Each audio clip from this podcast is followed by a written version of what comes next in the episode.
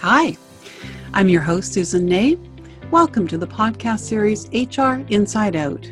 It's a series designed to help you demystify HR and the human resource processes. We're going to talk about people management and get the goods on and see how all this stuff works. You're going to hear from everyday heroes and get their perspectives as we touch on a wide variety of topics, topics that impact us in our work and in our work environments. You'll find nuggets for your treasure chest of learning. Hopefully, you'll discover insights for your personal and your professional growth. I'm glad you're here. I suspect it's because you want to be the very best version of yourself, your personal best, and that you get understanding these systems and processes will help you on your journey, on your path. You ready to dare to soar? Want to join me at flight school? Let's do this. Thanks for joining me today. Hi, welcome to the podcast series HR Inside Out Demystifying HR and People Management. I'm your host, Susan Ney, with a warm welcome to our guest today, Gwen Tetreault. She's coming to us from the North Shore of Vancouver, British Columbia. Welcome, Gwen. Well, hi, Susan. Thanks very much for having me looking very, very forward to our session today, and I've got lots of questions for you. But first, I'd like to t- talk a little bit about you, give a bit of about your background. So, Gwen is a certified professional coach with a Master of Science degree in management. Now, she spent the bulk of her career as an HR professional in the financial services industry, where she coached senior business leaders and groups on leadership, organizational effectiveness, and strategic business planning also very active on social media and an award winning blogger on HR, leadership trends, and of course, the various issues. Gwen has learned a lot about building that is, building relationships, building bridges, building alliances, and building credibility. She's also the author of Thicken It, Thick of It, sorry, Mastering the Art of Leading from the Middle winner of an International Impact Book Award, finalist in the Canadian Book Club Awards in 2021. And uh, I'm looking forward to hearing what the outcome of that is. Congratulations. This is Thank fabulous. I love that we both started our careers in the mailroom. Mine was at BC Tel, now TELUS, and yours with a major financial institute. And we've both written about the critical importance of leadership. We have worked in various positions through the organizations that we've worked with within within our career, and we've both seen a lot. Um, we met at the North Shore Authors Gala, celebrating the North Shore Authors Collection for 2021. Now, if there's any authors out there also residing in the North Shore, this is a group that's supported by the libraries of the District of North Vancouver the City of North Vancouver and the District of West Vancouver, and I quote, um, inspires, supports, and celebrates the literary talent of North Shore authors by showcasing locally created content in the three North Shore libraries. And both of our books are available for uh, borrowing from those three libraries. Now, for Gwen's reading, she made the choice of sharing the opening poem of her book. And it absolutely caught my attention. I immediately followed up with you.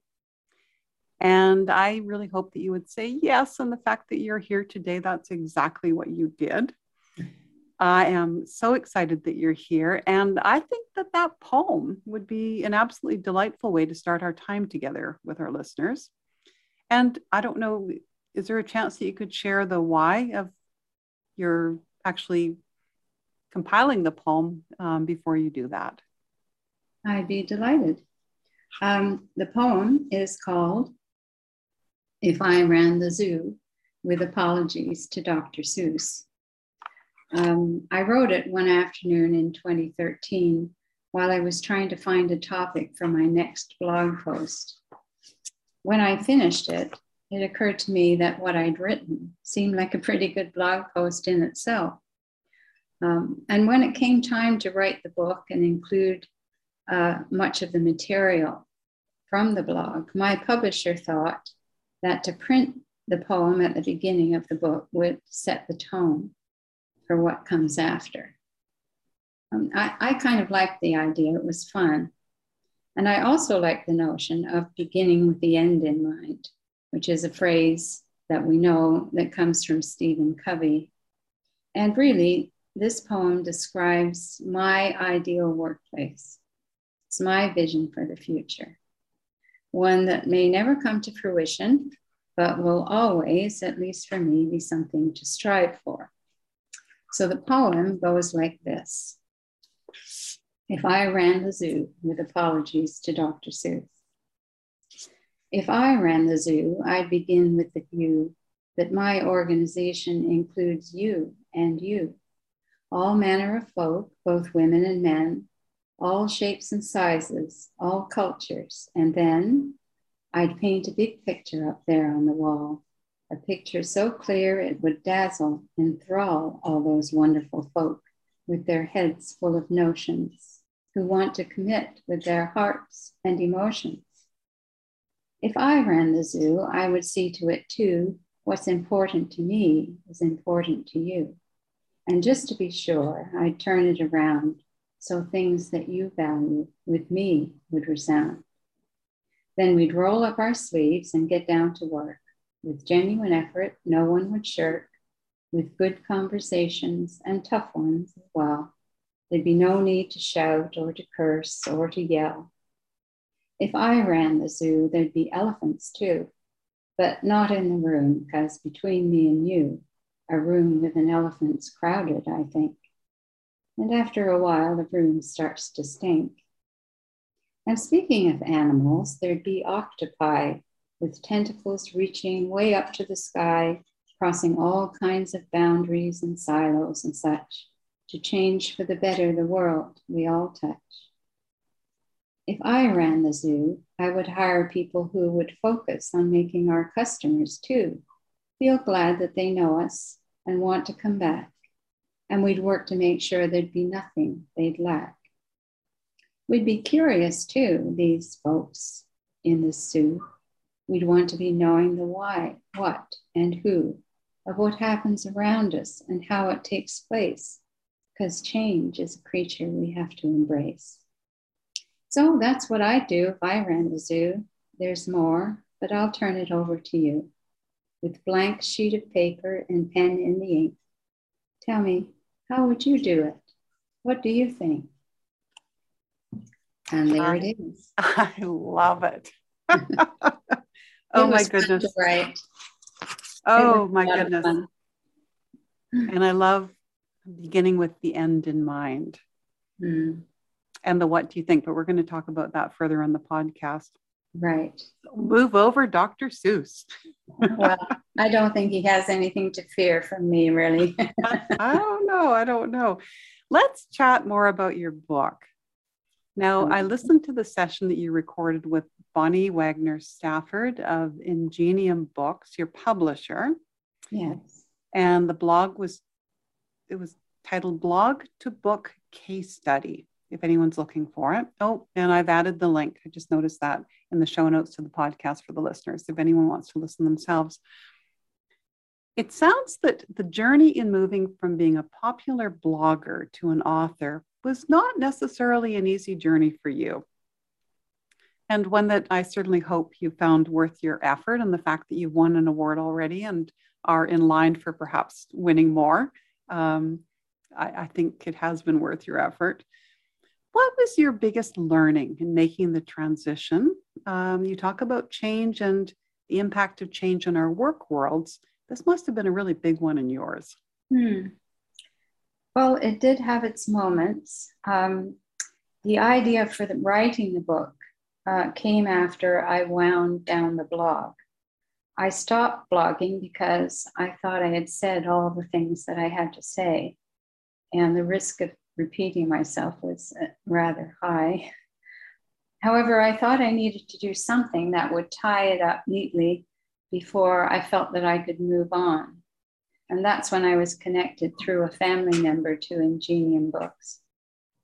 At first, I thought, well, how hard can it be, you know, to take the material from my blog and make a book out of it.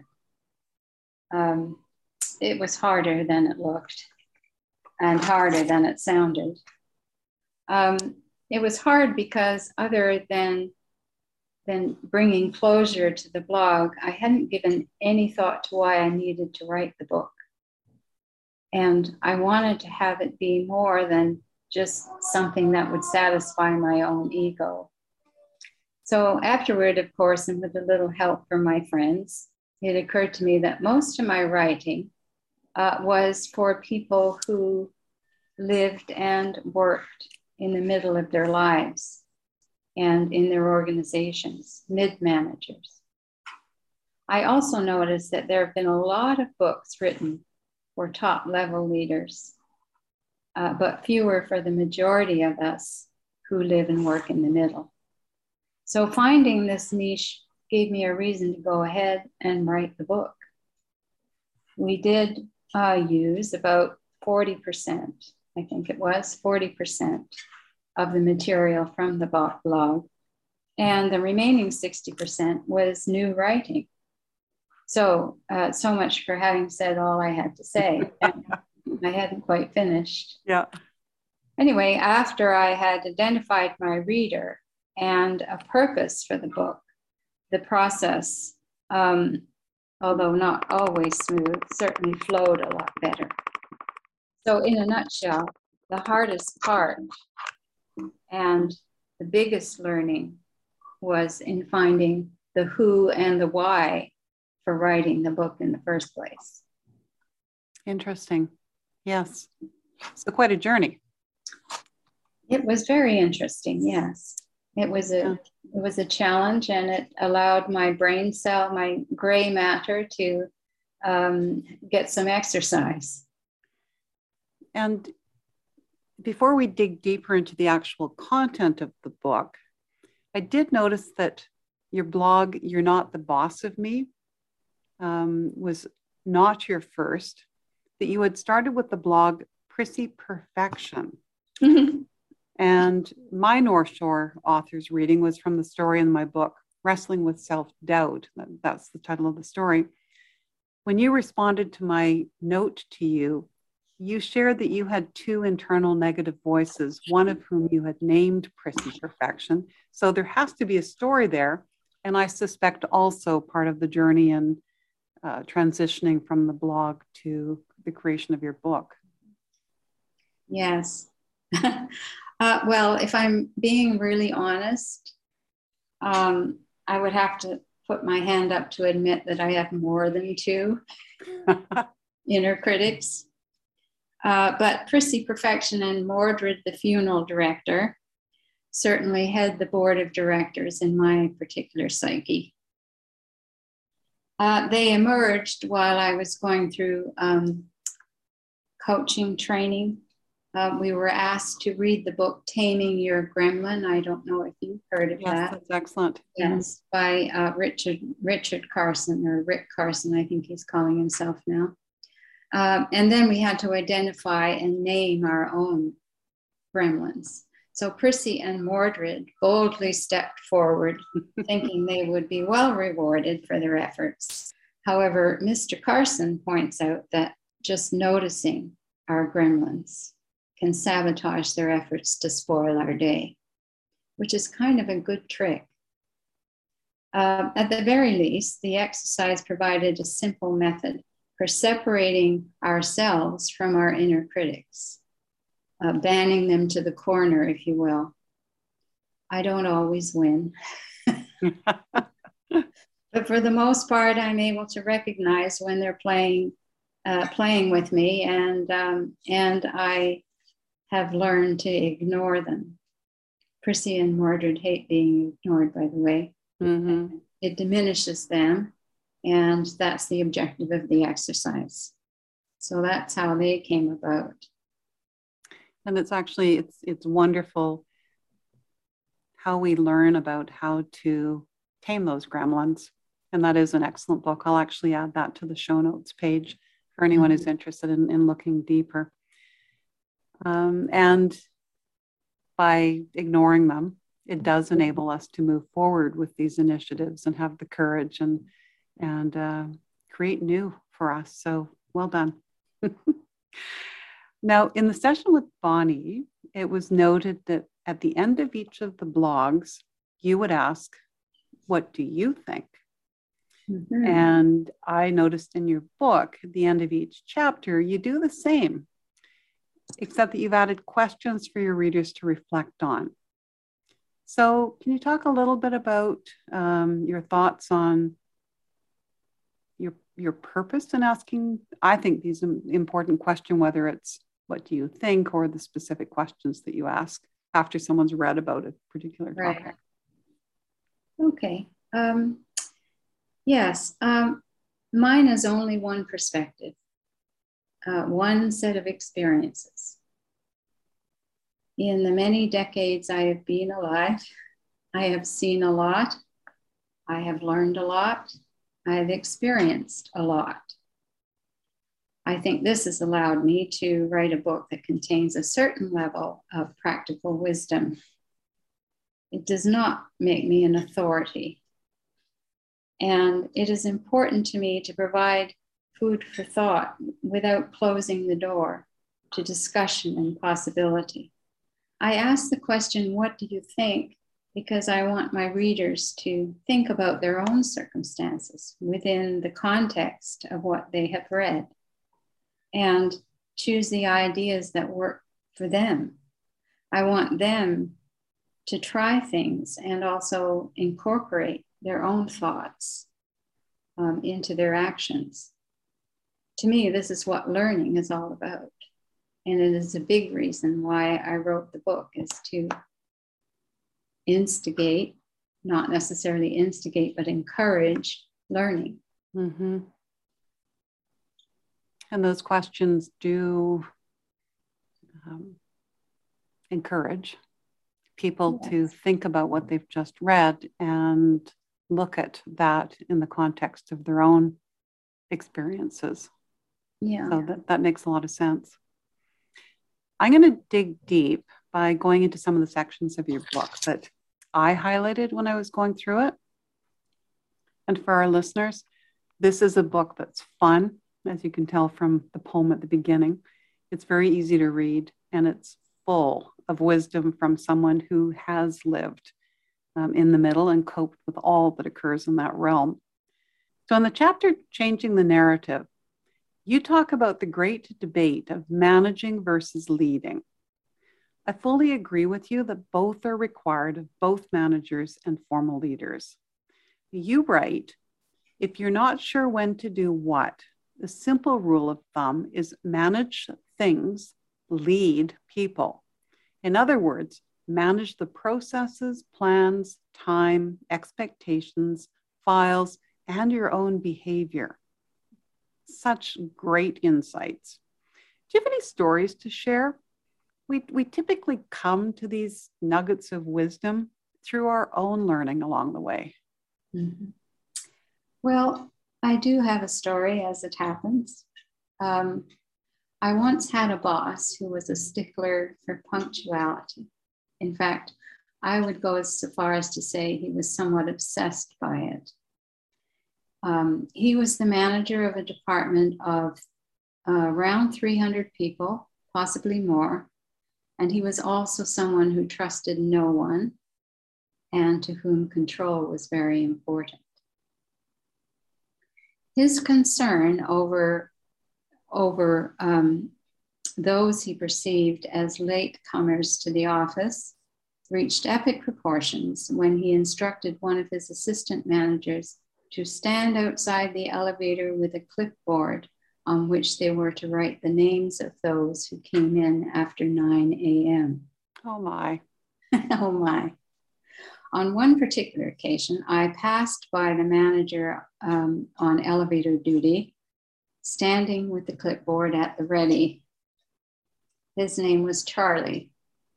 And at approximately 9.05 in the morning, I took a peek over his shoulder to see what he was writing, just as Mary Pickett was leaving the elevator and heading for her desk. Charlie had dutifully written down the time as 9.05. And opposite the time, he had written girl with green sweater and red hair. I said, Charlie, how are you going to be able to tell the boss who came off the elevator late if you don't know their names? And Charlie replied, I have no idea. I'm just doing what I was told. Wow. So, in my experience, people do not respond favorably to efforts that place them in boxes.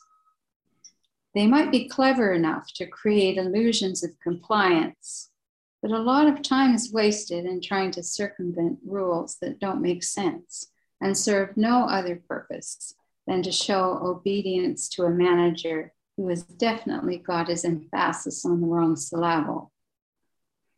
I think most of us know that the only person we can successfully manage is the one that looks back at us from the mirror in the morning. So it just makes good sense to concentrate on people and what they produce, help them achieve their goals, and provide the resources they need to be successful. Trying to manage another person's behavior always seems to end badly. I think it's a fool's errand, really. I love that. Thank you. oh my goodness. The stories yeah. of, of things that actually happen within our organizations are, um, well, they make good books. They do. I'm going to take us now to the chapter Leading on Purpose and you share that understanding your values, purpose, mission, and vision will provide focus and structure to everything you do. And you ask questions what matters to you, which are your values? Why do you exist, which is your purpose? What do you do, which is your mission? And what does your future look like, which is your personal vision?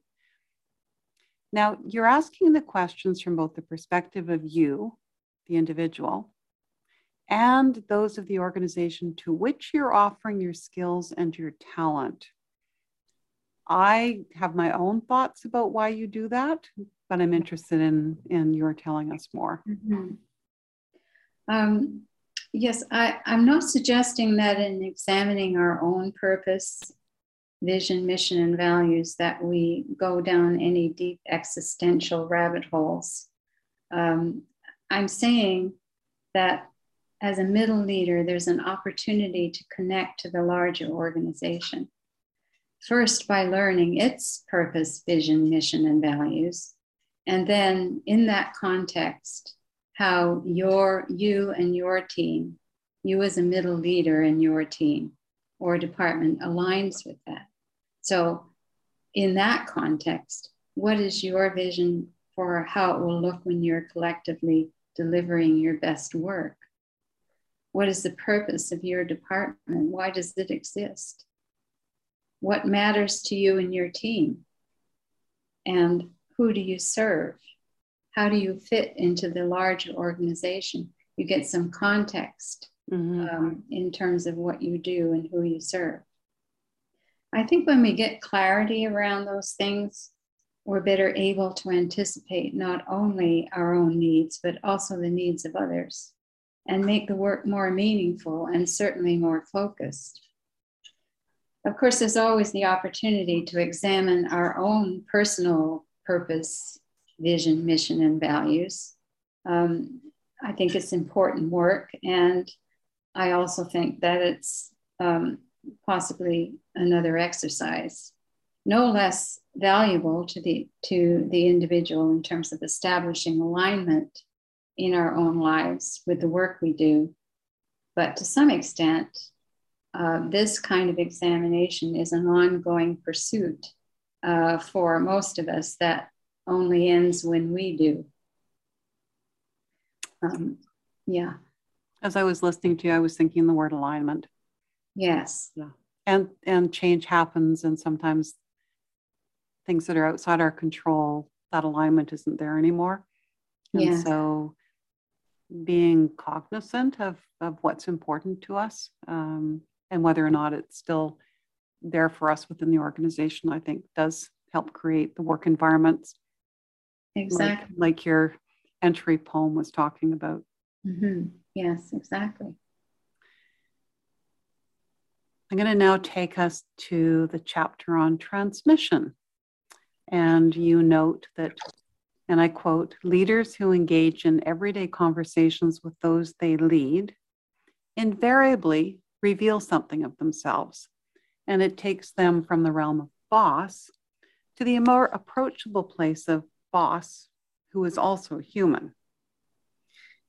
I recently did a podcast on the need for play and fun in our work environments. And I shared about a past boss who always dressed up in Halloween costume. He was otherwise quite a serious chap, and people were, I would say, almost frightened of him. And it was amazing how his dressing up on Halloween changed things. And it really did make him feel more human and more approachable. It is important. And obviously, something that you too have observed in your work. Um, can you give us an example? Well, um, well, first of all, I have to say that a boss who dresses up at Halloween is not only showing his fun side, but also his vulnerable side. And that's something that takes a lot of courage. And you you must have seen some of the costumes that he came to work in when you say that. and it, it also earns a lot of respect. Um, to be honest, I don't have any examples quite that specific. But over the years, I've observed that um, those bosses, both executive and middle level bosses, who took the time to regularly spend a few moments chatting with people um, and sharing some of their personal stories, tended to create a sense of camaraderie that spilled over into the work and made them more accessible and also cut through barriers between boss and employee, which makes the work generally flow better. Um, I think it also makes the work environment much more pleasant to be in. So it's not a bad thing. No, I remember a vice president actually explaining what the imposter syndrome was all about. And that that one conversation completely changed my relationship with him that he was uh-huh. prepared to share with me his vulnerability so i agree with you yes yeah, it's important so still in the chapter on transmission you talk about the importance of maintaining curiosity hmm. you see it as a fundamental tool for exploration and call it the springboard to developing our ability to ask good questions I ask you to take it from here and share more of your thinking on this. Okay. Um, in the book, I include a quote by Eleanor Roosevelt. She said, I think at a child's birth, if a mother could ask a fairy godmother to endow it with the most useful gift, that gift should be curiosity. Um, my own belief is that we are all born with the gift of curiosity. But over the course of our upbringing, we are often discouraged from using it. Um, there are a number of reasons for this. Uh, one being, we often worry that if we ask too many questions, we're somehow being nosy or intrusive. And that's not acceptable generally in polite society. Mm-hmm, mm-hmm. Um, there's a difference between curiosity and nosiness, though, which I think centers around intent. If we're asking questions or seeking information that we intend to use as a weapon of judgment or to gain leverage over someone else, then that to me um, is not curiosity, it's bad politics. Mm-hmm. Um, curiosity is about learning and exploration. It's about asking questions that come from a genuine desire to know.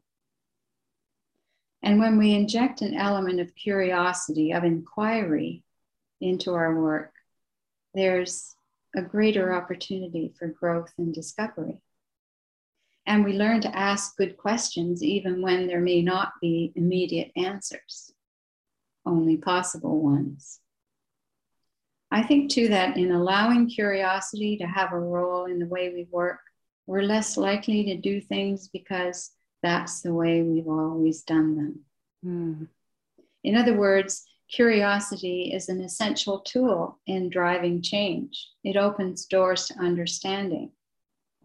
And as such, change can be instigated not only at the top, but also from the middle.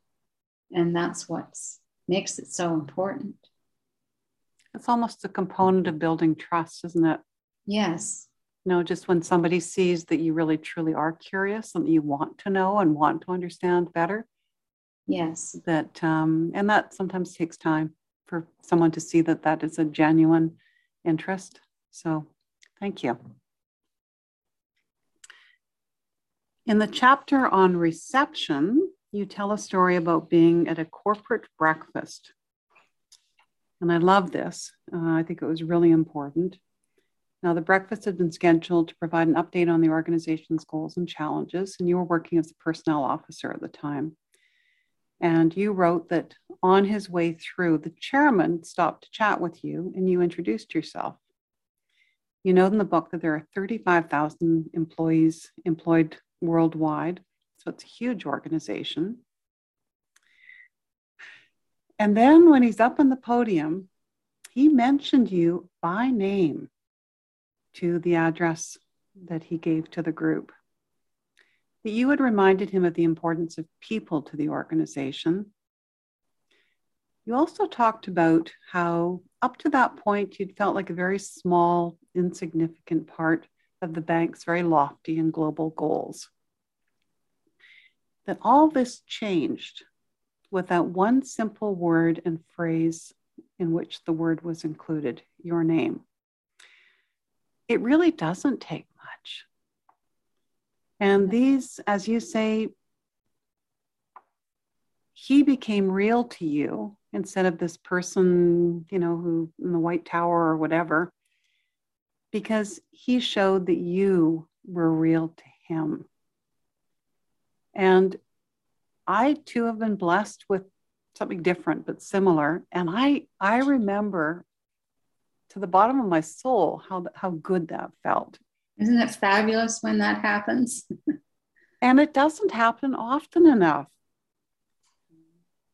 I hope that this is starting to change, that we're recognizing how much those huge but small um, recognitions, remembrances, um, what are you seeing? Are you seeing that this is happening more frequently, or are we still not very good at this? Um, that's a very good question. I'm not sure I'm equipped to answer it with any degree of certainty.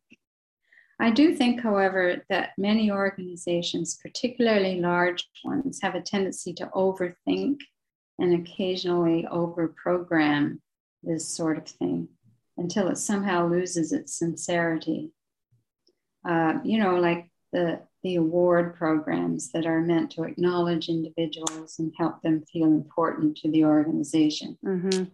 They have good intentions, but they tend to lack spontaneity um, or heart. And that's what's required, I think, for a person to feel truly seen. It kind of gets back to the notion of managing people. You can't really dictate acknowledgement or generosity mm-hmm. or kindness. I think what you can do is make these things part of your operating values and principles of an organization. And if you're a middle leader, you can make acknowledgement part of the, your, your own particular values. You can be a role model. You have that choice and opportunity. And you know, are we or our organizations getting better at this? I really don't know. Um, but I'd like to think so. What I do know is that it will always be a work in progress. Mm-hmm. And some people are going to be much better at it than others because, you know, we're people.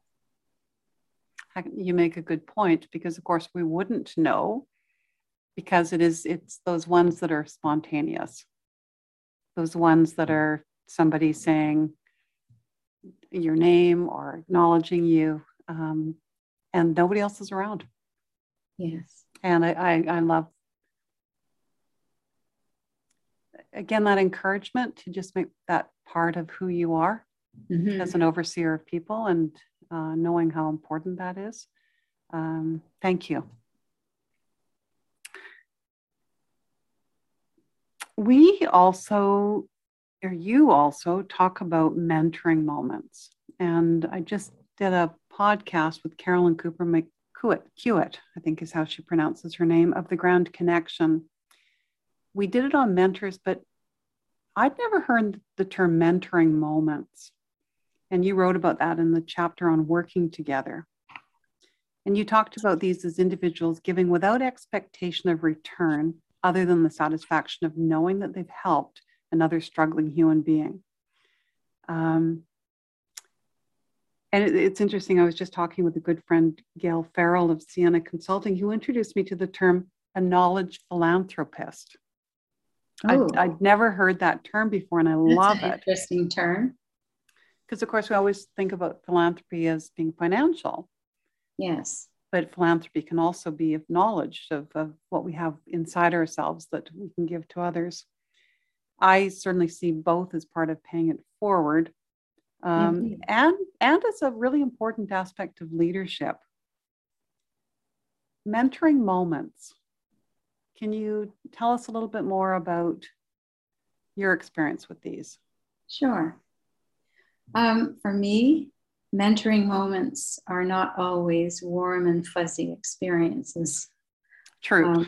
Um, they are experiences that cause us to think and give us a chance to change. Um, in the early 1990s, I nearly lost my job. Um, there was a lot of reorganization going on, and the HR division of the bank was not exempt. And our jobs were being redefined, and we were all being interviewed for the new roles that came with that particular strategy. Uh, my interview was in my was in my own mind's eye a mere formality because I was sitting in the HR chair at the time. And I felt quite confident that I would still be sitting in the chair when all the interviews were finished. It was a huge assumption and certainly arrogant of me to take the, the prospect of my interview so lightly. Yikes. Needless to say, the interview did not go well. And the upshot was that rather than recommend me as the best candidate for the new role, the interviewer recommended that my boss choose someone else instead. Ouch. Yikes. mm-hmm. Come the day I was summoned to the boss's office, uh, he showed me the list of recommended candidates for what I thought was my job. And here comes the mentoring moment. He said something like, Well, I have this list. According to the interviewer, you aren't the best candidate. However, it's my choice. And frankly, I'd rather stick with the devil I know but if I were you, I'd be going back to school. And that was the end of the discussion. There were two things going on there that, in hindsight, constitute a mentoring moment. The first thing is that despite being described as the devil he knew, my boss was actually giving me a chance to do better. Mm. And secondly, he offered a suggestion as to how I might do that. Mm-hmm. There were no more discussions about it, no checking in to talk about my plans. Okay. He had said all he had to say, and that was it. The rest was up to me. I could ignore it, I could complain about it, or I could do something about it. It was totally up to me. Luckily, I chose door number three and, uh, and went back to school. It was a good decision. It took several years and a lot of really hard work, but it is a time that I look back on um, as one of learning for me and certainly a lot of growth. And that's pretty satisfying. The point is, it may not have happened, but for that particular moment, mm. when I came to a crossroad in my career and my boss kept the door open for me. And I think that's what mentoring moments are all about.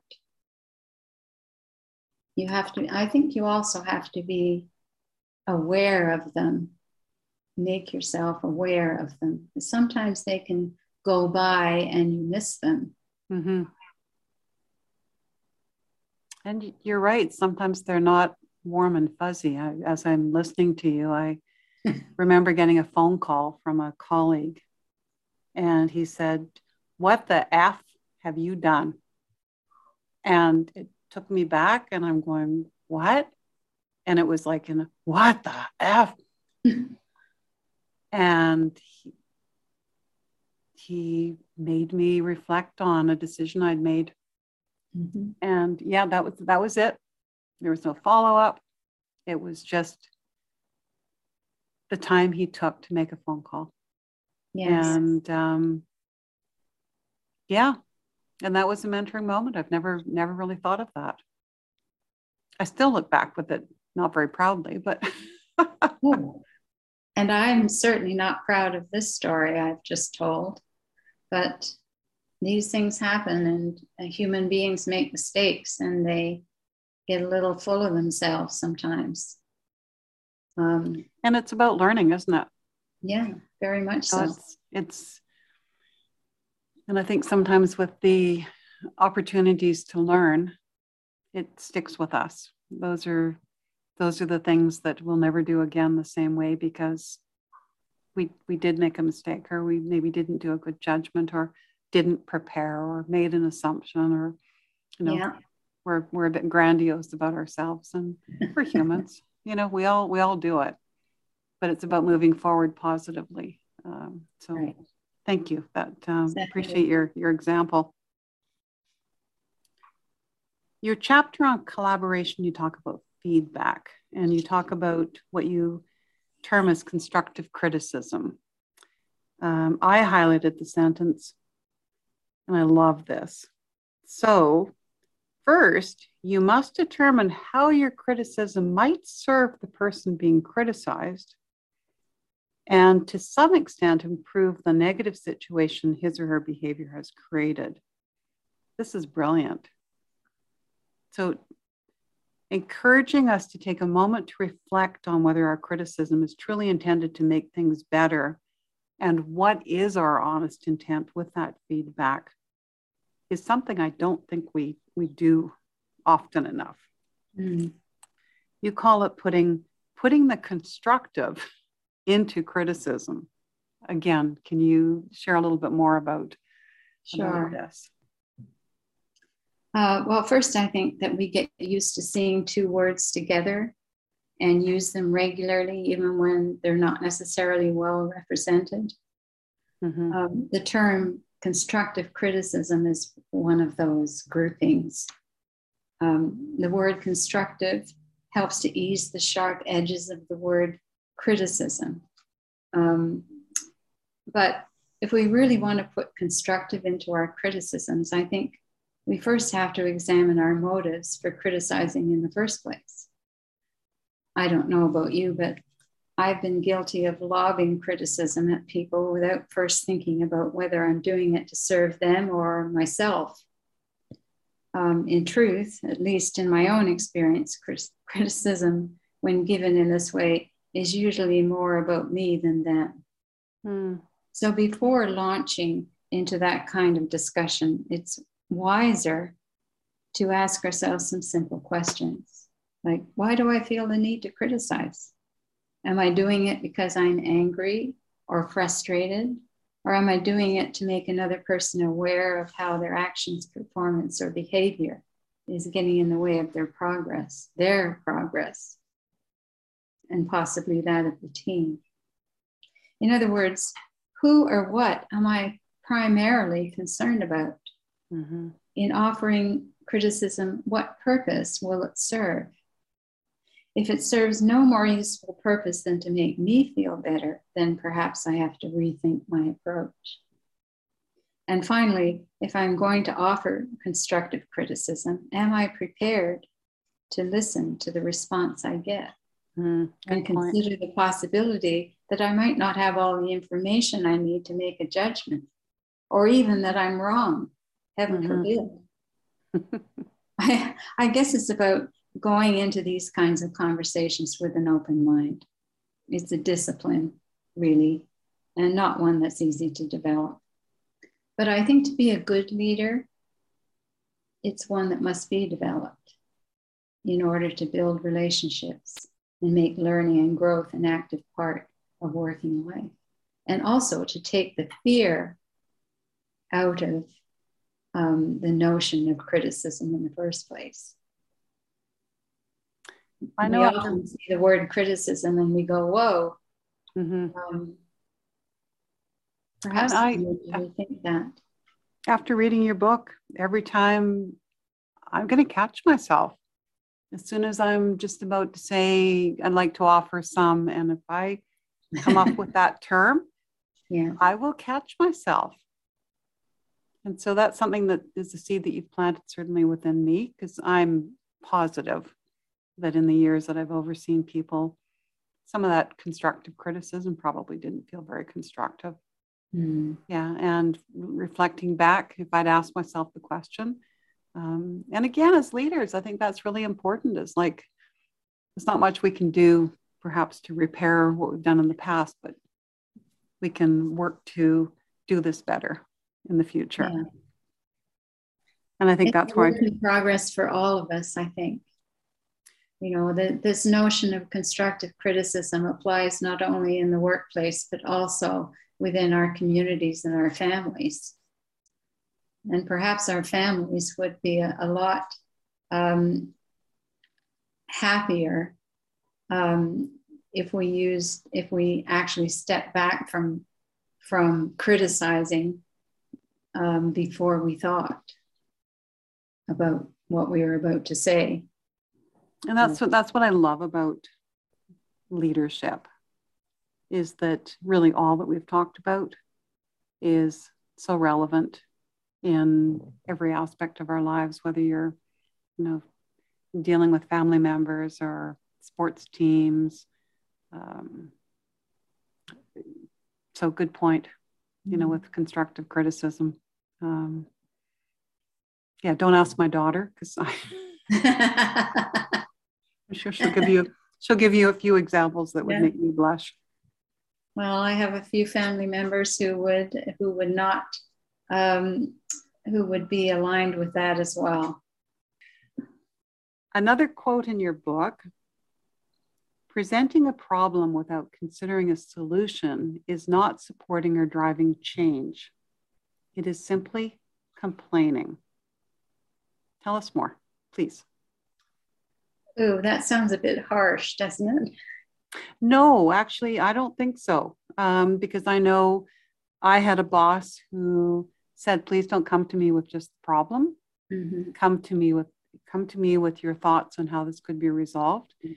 And now that I know that there's a term that's um, um, mentoring moment, um, I realized that that's exactly what I was being provided as a mentoring yes. moment and yeah. it was huge it, it completely changed how i worked with bosses for the rest of my career indeed well i'm not suggesting that when faced with a problem um, you have to have a solution before you go to your boss about it because otherwise what would be the point what i am saying is that before presenting a problem to others you need to be prepared to participate in getting to resolution um, to tell them how you see the problem and what you have tried to resolve it.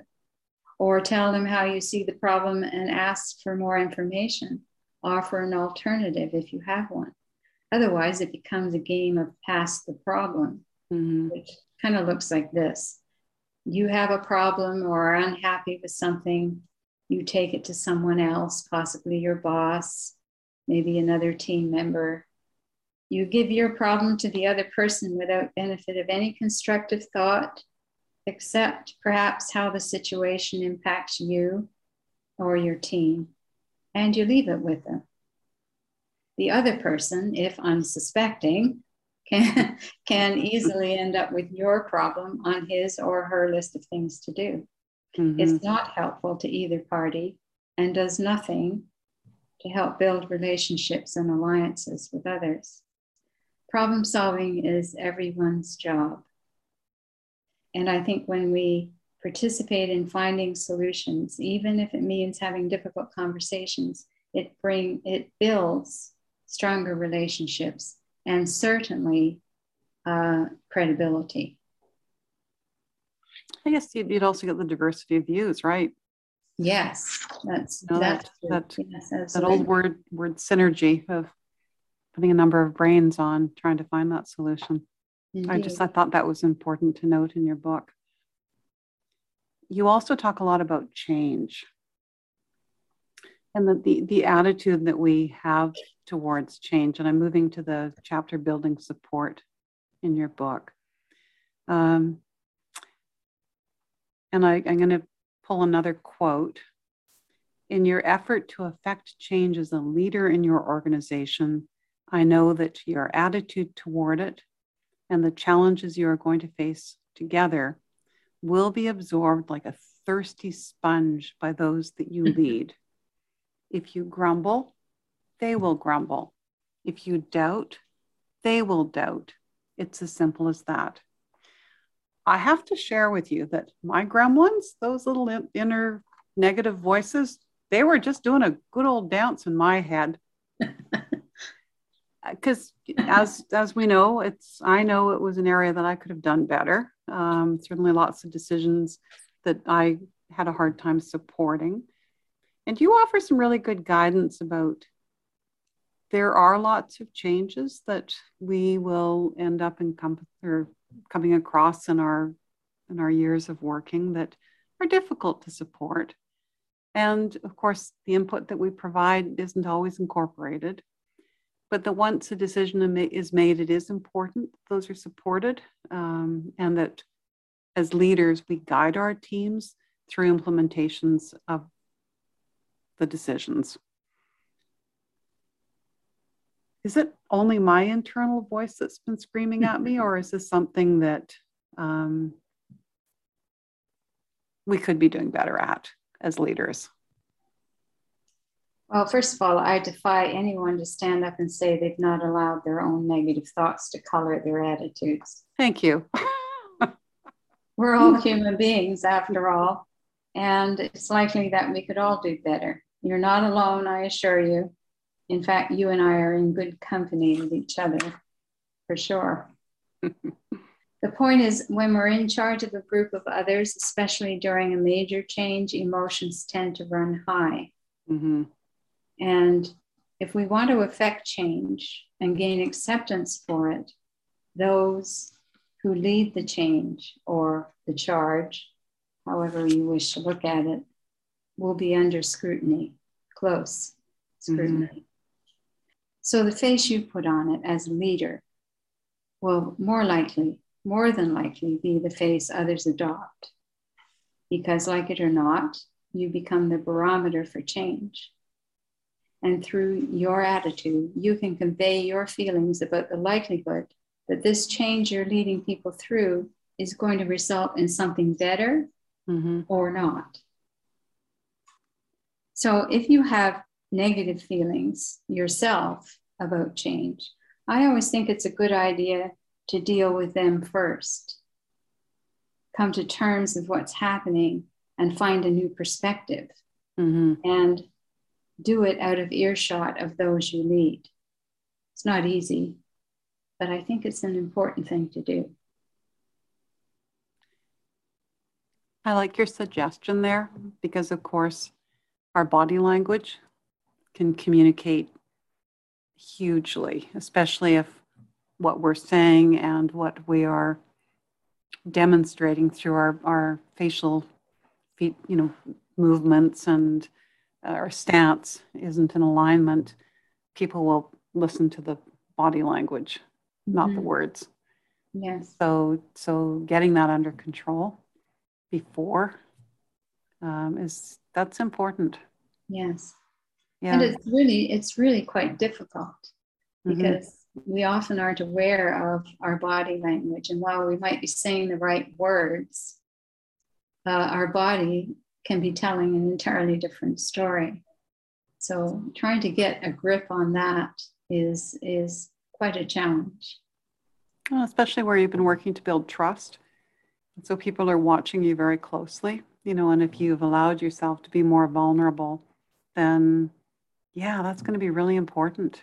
Because mm-hmm. so many of those change initiatives fail or or are, are quite challenged, and that's probably large part is people really not buying in and not changing their attitude and sending those mixed messages. And so the culture before, which is strong because it's been there, uh, can be a big tug of war. No, indeed. And, and certainly in my experience. You write as a middle leader, you are asked to believe in your own abilities, the potential and ability of those that you work with and work with you, and in the value and viability of the vision that you hold, even at times when that vision seems unlikely enough to be attainable. So, in this context, it's really a lot about self confidence and the importance of that, about believing in yourself because in your heart, you know that you can. So, it's another attitude thing. I call it daring to soar. And you say that at times that it, it does take a leap of faith and I know from reading your book that that's been your story of needing to take a leap of faith and that we do grow from our circumstances that are too frequently beyond our control if we choose to do so. And my book is very much about don't be the victim. Um, that's a choice that you can make. Mm-hmm. You took the leap of faith and you wrote a book. Can we look forward to another one? well, well, I'm still getting over the idea that I've managed to write this book, um, let alone think about writing about another, uh, writing another one. So perhaps it's safe to say that I'm still in the throes of experiencing this particular leap of faith. Um, although I, am not ruling anything out. Um, I'd like to think there's another book in me. Who knows? Uh, it, it really depends on whether I believe what I write will serve a useful purpose. That will be an important factor. Well, I'm sure hoping that you do. You recently posted on LinkedIn in your And I'll Follow You Anywhere list a mm-hmm. summary of what you would want from a leader if you were facing major change the list resonated with me and I was going to read it, but I'm going to ask you to because they're all mm-hmm. incredibly pertinent points. Okay. All right. So um, it looks like there are 13 of them. So I'm not sure. all not 13, sure lucky 13. Really, I don't really know that that's a good number, but anyway. So here we go. Uh, Paint a picture of the future that includes me. Give me direction when I need it and freedom when I've earned it. Help me learn new things and be better than I was before. Ask for my opinion and then really listen when I give it. Expect more from me than I expect from myself. Trust me first. Laugh at yourself and with me. Give me the straight goods about how I'm doing. Live by the rules you set for me. Help me to celebrate my successes. Help me to learn from my failures. Show me your courage and your confidence. And number 13 is the most important one to me. Show me your humanity. I love it. Wow. So we've bookended. We started with this incredible poem, and you you continue to share because that was on LinkedIn. And believe me, I'd follow you anywhere. oh, well, I, I, I sure hope that you write, you continue to write, whether it's that you continue with your blog or that you uh, savor the success of this book and uh, start gathering ideas for the next one. For our listeners, I think you can understand why I absolutely had to connect with Gwen and to share her book with you and to share her with you. So, her book is an excellent resource for you on your own leadership journeys. It's called again, In the Thick of It Mastering the Art of Leading from the Middle. Available on Amazon, and I noticed in it actually in a number of the local bookstores as well. So you don't actually have to order it online. Gwen any last thoughts, I love to call them nuggets uh, for our listeners before we bring the podcast to a close. Um, I only have this. In business, we talk a lot about hard skills versus soft skills. Traditionally, the, the soft skills have been viewed as less important, even easier to execute. Well, by now, most of us know that that's simply not true. Management is more often about the development and execution of hard skills. Leadership is about mastering the soft skills, or human skills, as Simon Sinek likes to call them, which are harder, a lot harder, because they are more nuanced. They are there are no black and white answers to the issues involving leadership of human beings. We aren't always going to get it right. So, I guess my final thought on this subject is, or perhaps this is a little piece of advice, is to be as gentle with yourself as you would be with those you lead. There's a lot to learn. And frankly, while that learning has a beginning, it doesn't really have an end. If you doubt your ability to lead well, you are in good company. But just know that you are good enough and you can do it. Beautiful. We both hope that you have found today's session interesting and informative. I will be back again next week. I hope you will join me again as we both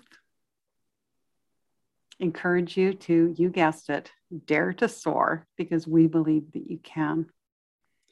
It is Gwen and Susan signing out. Thank you very much for having me. Pick up her book. It is a fabulous read. Take care, everyone. It's time for us to fly. Have a good evening. Bye. Bye. Well, we've reached our destination for today. Time to lower those wheels and prepare for landing. Thank you for joining me. If I said something that resonated with you, please subscribe to the podcast and to share it with others. It would be awesome if you also took the time to provide a review, whatever your favorite social media sites are.